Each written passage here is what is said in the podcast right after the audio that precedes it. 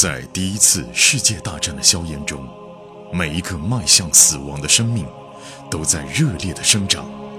慧天、颜亮双人播讲一战史诗巨作，让你像追美剧一样追历史，追历史，穿越火线，第一次世界大战。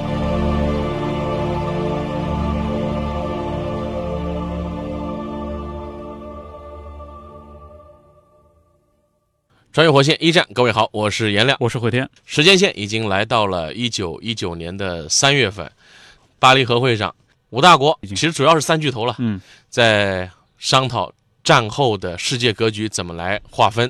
而此刻的俄国境内，苏维埃政权正在面临着如何稳固自己一个重大的命题，因为此刻呢，国内不光有这个白匪军啊。我们视角看就是白匪军啊，嗯，包括还有西方列强的武装力量在打算干预着俄国这个新兴的政权，要把沙皇的国家夺回来。积雪已经融化了，三月份了吧？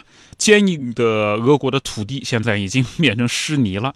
白卫军，就我们称白匪啊，白军做出了巨大努力，试图使国家重新回到沙皇时代。而白卫军的上将叫高尔察克，十万大军横扫西伯利亚。部队里面的部分军服啊、武器啊是由英国人供应的，但不只是英国人，什么美军的装备啊等等也在里头。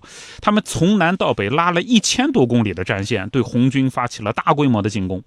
菲茨带着阿波罗门同乡队啊，外加加拿大人几个翻译，跟在白卫军后头，相隔几公里。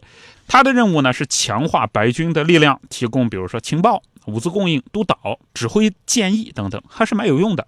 菲茨。满怀希望，他觉得，嘿，这个眼前尽管说困难重重啊，但是眼见着就要翻盘嘛，他认为有翻盘的希望嘛。再者说了，菲茨心说啊，如果列宁和托洛茨基他真的站稳了脚跟，我们在大英帝国的那些贵族恐怕也得步俄国人的后尘呢。三月初，嗯，他们还待在乌拉尔山脉欧洲一侧的城市叫乌法。现在呢，手上还是有伦敦陆续传回的消息。菲茨是感觉到喜忧参半。一方面啊，丘吉尔被任命为陆军大臣，应该说丘吉尔是整个权贵政府里面最反苏维埃的，就丘吉尔。而且呢，丘吉尔当了陆军大臣啊，他就可以提供更多的对于黑色行动的支持。军事支持，但另外一方面呢，不好的消息，站在菲茨的角度上说，那就是越来越多的人啊开始谈论这次黑色行动。就有一些报纸来说呢，他们对于现在发生的事情啊是了如指掌，就报道的非常准确，这就很吓人。一旦说英国国会启动问责，那所有的来源全都切断，自己只能回国了呀。比如说。在英国，很多人都很清楚，什么高尔察克发动政变啦，推翻了临时的流亡政府，当上了最高指挥官啦，包括英国是怎么帮助高尔察克的啦，这些人信息是哪来的呢？对，这次秘密行动，按理说不该有人知道啊。对呀，又没有战地记者。嗯，然后菲茨他就找来手底下，他说这样的，战士再往家里寄信的时候，把每件信拿到我这边来，我要过目。嗯，当然，手底下的那个助手他说：“这个先生不能这么干，违法的啊，违法。”那菲茨心说：“我他娘的在这儿就是在违法，我们一直在违法，还在乎这件事违法？”然后菲茨说：“不管，我怀疑信息就是从我们这儿传出去的，不管怎么样，我得亲自过目。”检查一下是不是我们的问题。菲茨又拿出来一张报纸啊，这张报纸是收底下人啊刚给他从后方运过来的。这张报纸呢，呃，刊登的是不要插手俄国运动发起人的照片。然后菲茨看了一眼报纸，眼睛就粘在报纸上了。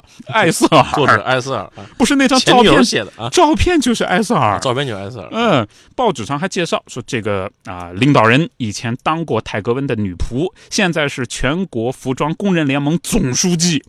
人家现在不是普通工作人员，是冤家啊，冤家啊！哎呀，菲茨就想啊，跟艾瑟尔之后呢？我跟好多女人睡过觉，嗯啊，最近呢还在鄂木斯克结识了一个美轮美奂的俄国金发女子。好嘞，俄国姑娘有这个金发女子呢，以前还是沙皇手底下一个将军的情妇啊，但那个将军现在是失势，所以这个情妇就投靠了自己。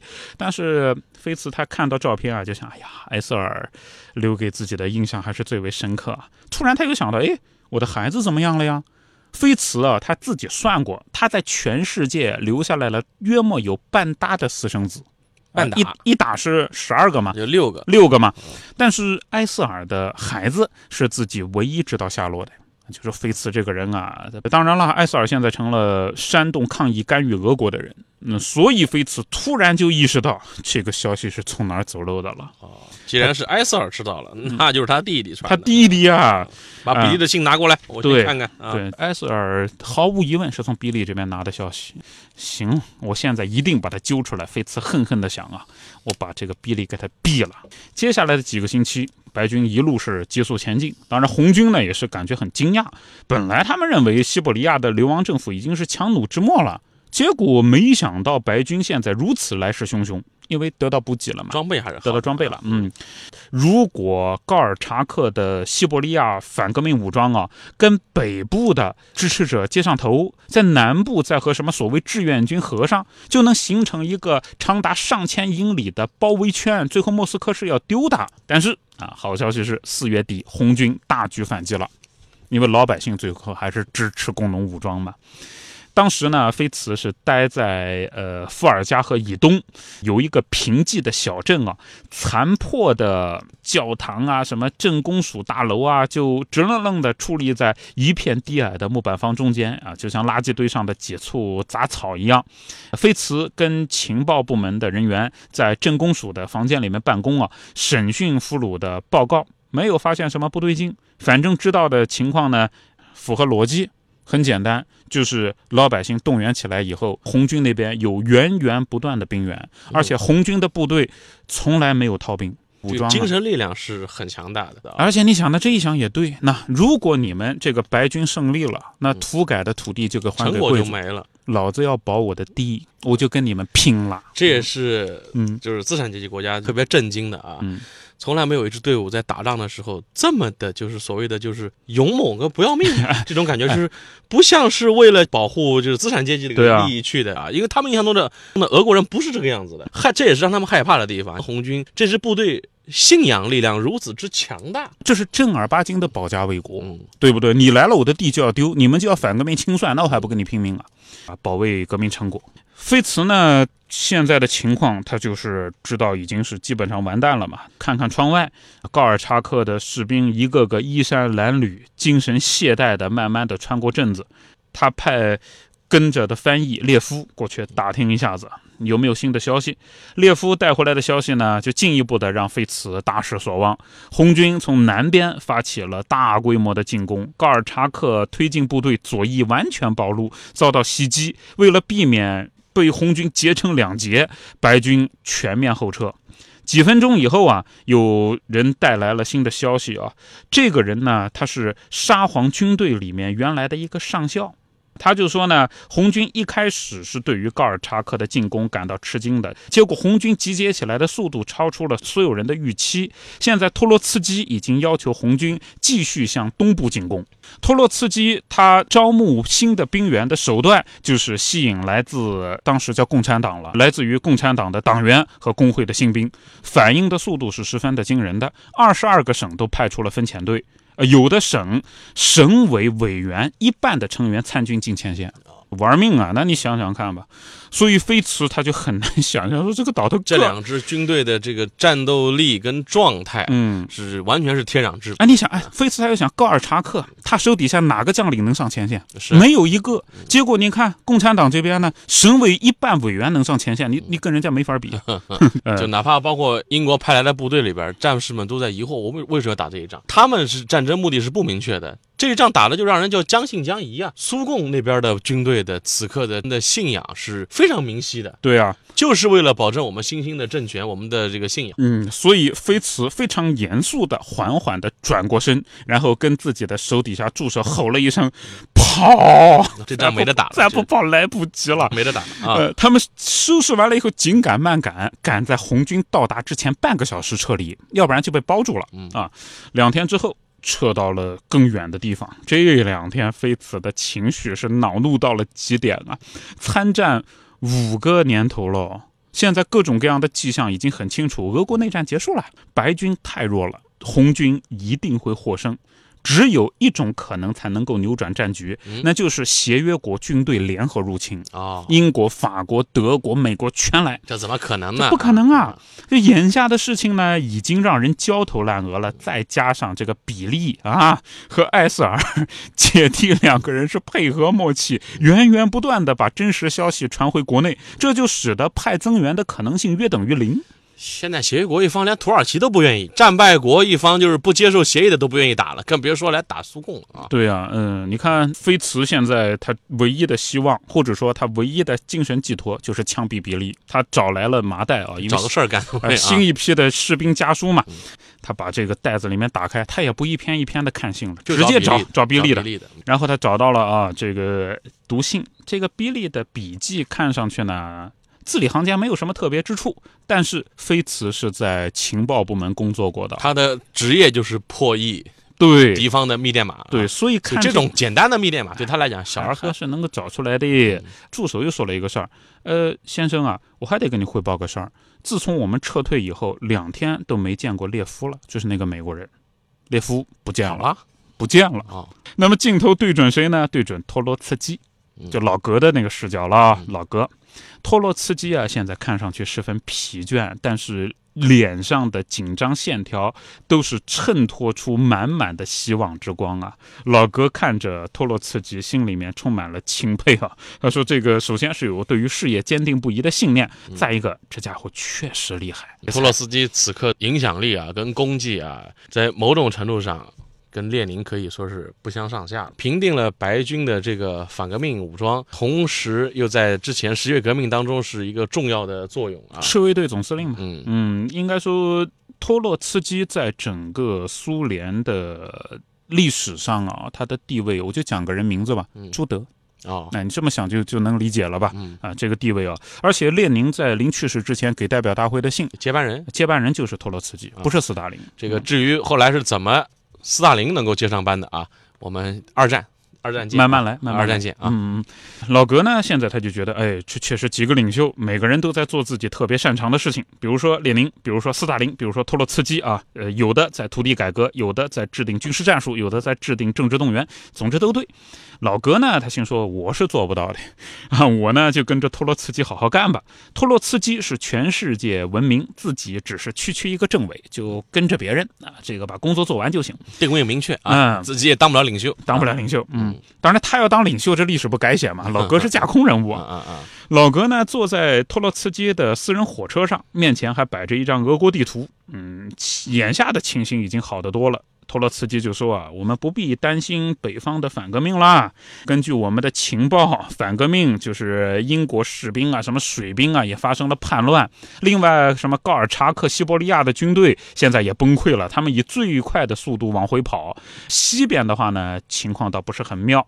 白卫军啊，靠着什么拉脱维亚、立陶宛、爱沙尼亚那边有民族主义者，高尔察克在那边任命了一个人当总司令，而且还得到了英国海军的支持，把我们的舰队围在了卡朗施塔德。还记得卡朗施塔德吧？对，英国的军舰此刻开到了俄国的东部啊，嗯东部。另外一方面呢，南边南边呢现在没什么动静，呃，就是进攻的力度啊、呃速度并不是很快。土耳其隔着呢，对他说南边还有土耳其隔着呢。他那边呢，得嗯得考虑，因为那边有一百五十万人呢，哎，他有意大利和法国军队支持呢，嗯英国人也向他们提供补给啊，嗯所以最大的问题吧是在政治上，只要在政治上能够搞定他们，应该就没什么事儿啊。然后托洛茨基呢就说了几个观点啊，老哥听听就点头啊，就只能点头了。托洛茨基就说，你看啊，那边的领袖叫做邓尼金，那个邓尼金呢原来是个哥萨克，哥萨克我们陈海平教授不也讲的吗？嗯，到哪儿经济都不好，尤其是他拿下一个小镇啊，会把所有的犹太人集合在一起，随便射杀。啊，如果他接管了一个煤矿，如果煤矿没有达到生产目标，他就会杀掉十分之一的矿工。特别残暴。哎，还有不用说，部队里面所有的逃兵啊都会被枪毙。另外呢，呃，还会枪毙拒绝交出粮食的农民。啊，当然了，就是因为这样，他才更容易失败，因为大家觉得落你手里边也是个死，不如跟你拼到最后拼命算了。是的，是的，托洛茨基就讲啊，我们搞点公报，啊、派人去贴在每所教堂的外边，我们就跟大家讲清楚，我们红军的政策是土改，我们的政策是公平。啊，就像以前那个姜文嘛，我来这里就三件事儿：公平、公平，还是他娘的公平。哎，你看，争取更普通的百姓的支持，打一场人民战争。哥萨克再能打，你也会淹没在人民战争的洪流当中。不过呢，正在托洛茨基给老哥上课的时候，有一位助手进来了，敬了个礼。他说啊，呃，有份奇怪的报告，呃，我要说了给您听一下。然后老哥一愣啊，什么事儿？说吧。助手就说啊，我们抓了一个俘虏。这个俘虏呢，一开始跟着高尔察克部队，但是身上穿的是美国人的制服。然后老哥摇摇头，直接枪毙就行了。白卫军里面有来自世界各地的士兵，什么资本主义者、帝国主义者，当然要反革命了，直接枪毙。然后他说：“不不不，先生，我这个话必须带给你啊。”那人说他是你弟弟，嗯，列夫，列夫，就是列夫本来是在菲茨的这支英国秘密部队里边当翻译的。对啊，菲茨也找不到他了，说：“哎。”列夫失踪了，估计出去浪去了，或者倒卖私酒了。回来的时候部队跑了，这落在了俄共的军队的手里边了啊！这就要见到自己的哥哥了。这场已经阔别了多年的兄弟之间，到底见面 之后会是一个什么样的场景？他们会聊起卡捷琳娜吗？会聊起那船票的事儿吗？啊，这兄弟俩，而且此刻两个人身份也很有意思。格雷格里是俄共。军队的高级将领了，政委啊，这会儿列夫是俘虏，他会铁面无私的把自己的弟弟给法办了吗？或者说列夫以后也参加革命了？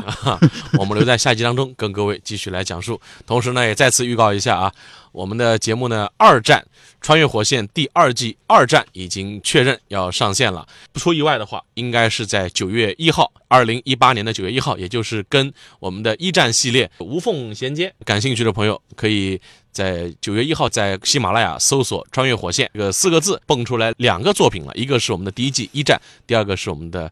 二战的系列，嗯，特别要感谢原书作者肯弗莱特先生的英国团队，以及呢读客中国对于我们这档节目的支持啊！我们在中国大陆地区拿到了他们这个作品的有声读物的版权，也感谢各位。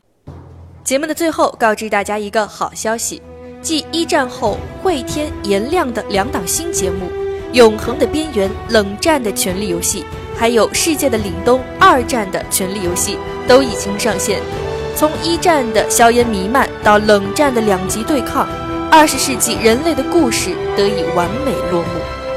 大家可以在喜马拉雅搜索“冷战”“二战”即可找到新节目。同时，我们还组建了高级 VIP 群，您可以添加火线助手拉您入群，微信号就是火线的全拼加二零二，也就是火线二零二。慧天和颜良老师会在群内与大家交流。同时，群里也会发送各种福利、新节目抢先听、节目周边等等，我们在群里等你。